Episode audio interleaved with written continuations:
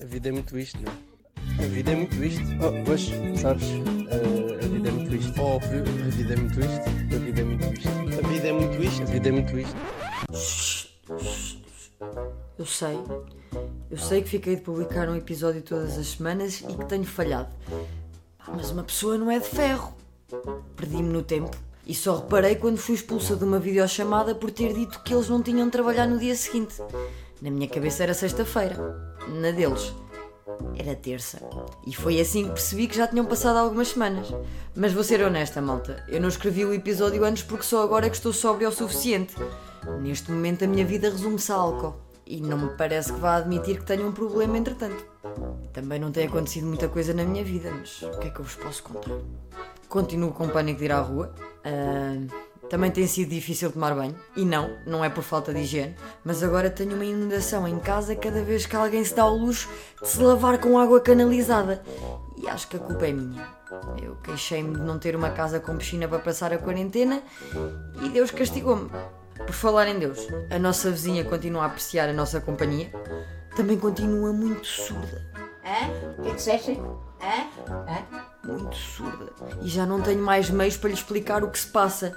Não há um dia em que não diga que viu nas notícias que já podemos sair de casa. E então quero ir à rua buscar pizza para o almoço todos os dias. Todos os dias. Se eu não morrer da Covid, de certeza que vou morrer com colesterol. Mas ela também diz que não nos vai acontecer nada porque somos boas pessoas e Deus Nosso Senhor está atento. Mas a Dona Liseta é uma querida e este convívio estava a ser giro até ela descobrir a cerveja. Era bom, era uma garrafa de cerveja. Agora também quer sempre um bocado. E, e há limites. Eu não me importo de lhe fazer as compras, de dizer a mesma coisa 20 vezes para tentar ter uma conversa com ela. Epá, mas partilhar cerveja? Consigo. Ainda lhe perguntei se não tomava medicamentos, na esperança de que me dissesse que sim e eu pudesse beber tudo. Mas a resposta foi: Estou, mas não faz mal. Mais dia menos dia vou morrer. Passei. Estas pessoas do Carpe Diem me irritam-me, principalmente porque fiquei sem álcool. E quando percebeu que tinha acabado, deu-me dinheiro para ir comprar mais.